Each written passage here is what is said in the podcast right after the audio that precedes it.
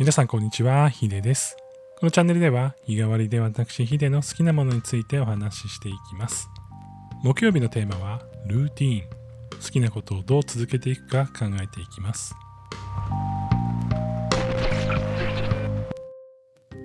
改めまして木曜日のテーマはルーティーン。何かに取り組むとき習慣化して継続していくためにはどうしたらいいか考えていきます。今日のテーマなんですけれども僕がま何かを続けていくと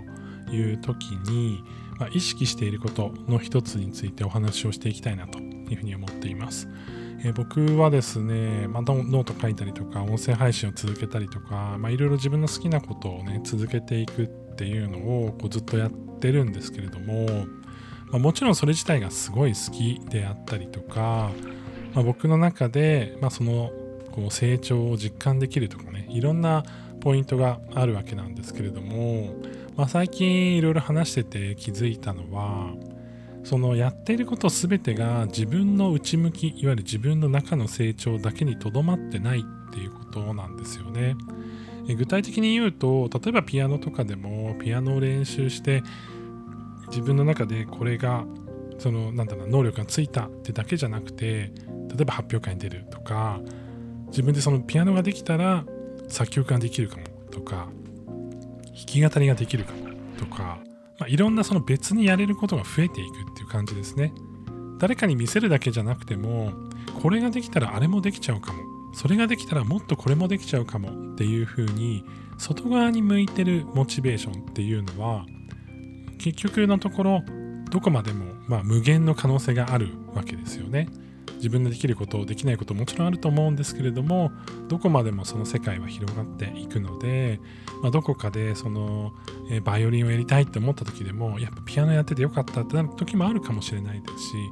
外側に外側にっていうふうに自分の可能性を広げていけるっていうのはすごくね尊いことだし、え何かをこう続けていくという上で僕の中ですごく大事な要素だったりとかしています。え逆に自分の中の、まあ、自分の能力を上げていく、まあ、これ結構英語の勉強とかでねやってる方多いかもしれないなというふうに思うんですけれども、まあ、英語の勉強をするために英語を勉強してるみたいな。英語勉強できたらいいよねっていうだけ。であの英語を勉強してる人ってやっぱどうしても続かないんですよね。例えばそれをじゃあ英語ができたらあの映画字幕なしで見れるかもとかそういうこうベクトルになったらもっと楽しく続けられる可能性あるじゃないですか。まあ、そういったきっかけがなしに、きっかけなしに英語をただただ勉強しよう、本買ってきました、勉強しましたみたいな状態って、まあおそらく続かないんですよね。経験上僕もそうやって続いたことはまあまあまずないです。なので、やっぱり音楽とか僕はすごい好きなので、例えば新しい楽器をやったら、えー、こういうことができる誰かと弾き語りをセッションできるかもとかそういう楽しみをどんどん作っていくっていう外向きのエネルギーをまずね持っていくのが大事なんじゃないかなっていうふうに思ってます。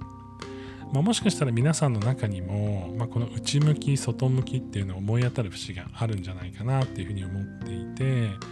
まあ、その外に向けてやってる場合例えば YouTube の動画を配信したいなというふうに思っていたとしても自分の能力をまずつけなきゃっていうことで動画のこうどうやって作るかのこう一生懸命見てとか、インプットたくさんして本買って自分の動画編集してみてうんってしてみるみたいな。そのそれ自体のこう何て言うかこうプロセスは僕めちゃくちゃいいなっていうふうに思いますしそれで続くんだったら多分それで続けられるというふうに思うんですけれどもまあ大体の人がそこで挫折しちゃうんですよね。いやちょっと自分やっぱ無理だわいう感じでいやこれ続けられないなってなっちゃうんですよ。でそれがそのやっぱ因数分解できるかどうかじゃあこの動画を編集するっていう中でそのカットのねやつをこう作っていけたらもしかしたらどこかで短編のなんかミュージックビデオみたいなの作れるかもしれないとか誰かの誰かがね歌って弾き語りで歌ってるやつに対して映像をつけることもできるかもしれないとかやっぱプラスのその要素を考えていくべきなん思うんですよ。自分の中でこう一生懸命やってるつもりで外向きにねこう活動してるつもりでも意識が内側に向いてしまっているとどうしてもそれをやってどうするんだっけとなんかこう変なところで思い悩んでしまってうまく自分が本当にやりたいのに続けられないっていう状況ができてしまうことってある気がするんですよね。なので、まあ、皆さんの中でもしこれを続けたいなとかやってみたいなとか、えー、もっとこういうふうにしていきたいなっていうのが出てきた時にあのまず考えなきゃいけないのはそれがどうやったらできるんだろうと考えることよりもそれができたらあれもできちゃうよね。これもできちゃうよねって妄想することだと思うんですよ。その外側のエネルギーを妄想していくっていうことがやっぱスタートラインとして必要でそれができてくると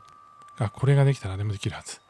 えでもっとこれもできちゃうじゃんっていう感じで、えー、必要なものが見えてきたりとか実際にそれをやることでの自分のその成功イメージが分かりやすく見れたりとか、えー、そういったことができるような気がしているんですよね。えー、今皆さんの中で悩んでることがあれば是非ねこのプロセスに沿って、えー、自分がやりたいことって実はこういうことなんじゃないかなとかえー、一旦その妄想をねひたすらしてみて僕がこれができたら何をしたいのという次のステップとかその次またその次のステップとかを、えー、ぜひねこう見つめてみるのも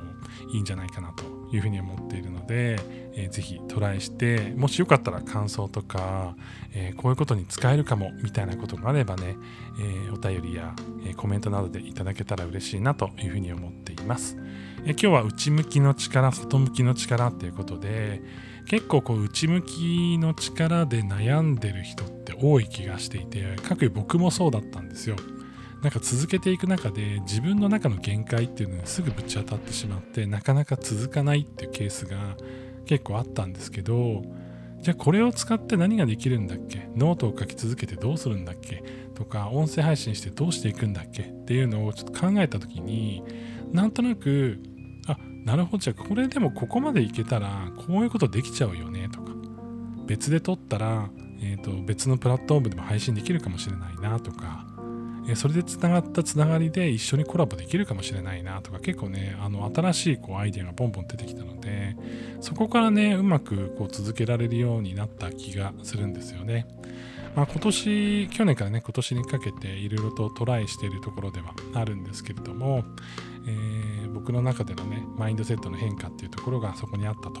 いうことで、まあ、皆さんにもねお伝えしたいなという思った、えー、ところでした、えー、それでは皆さん良い一日をお過ごしくださいヒデでした。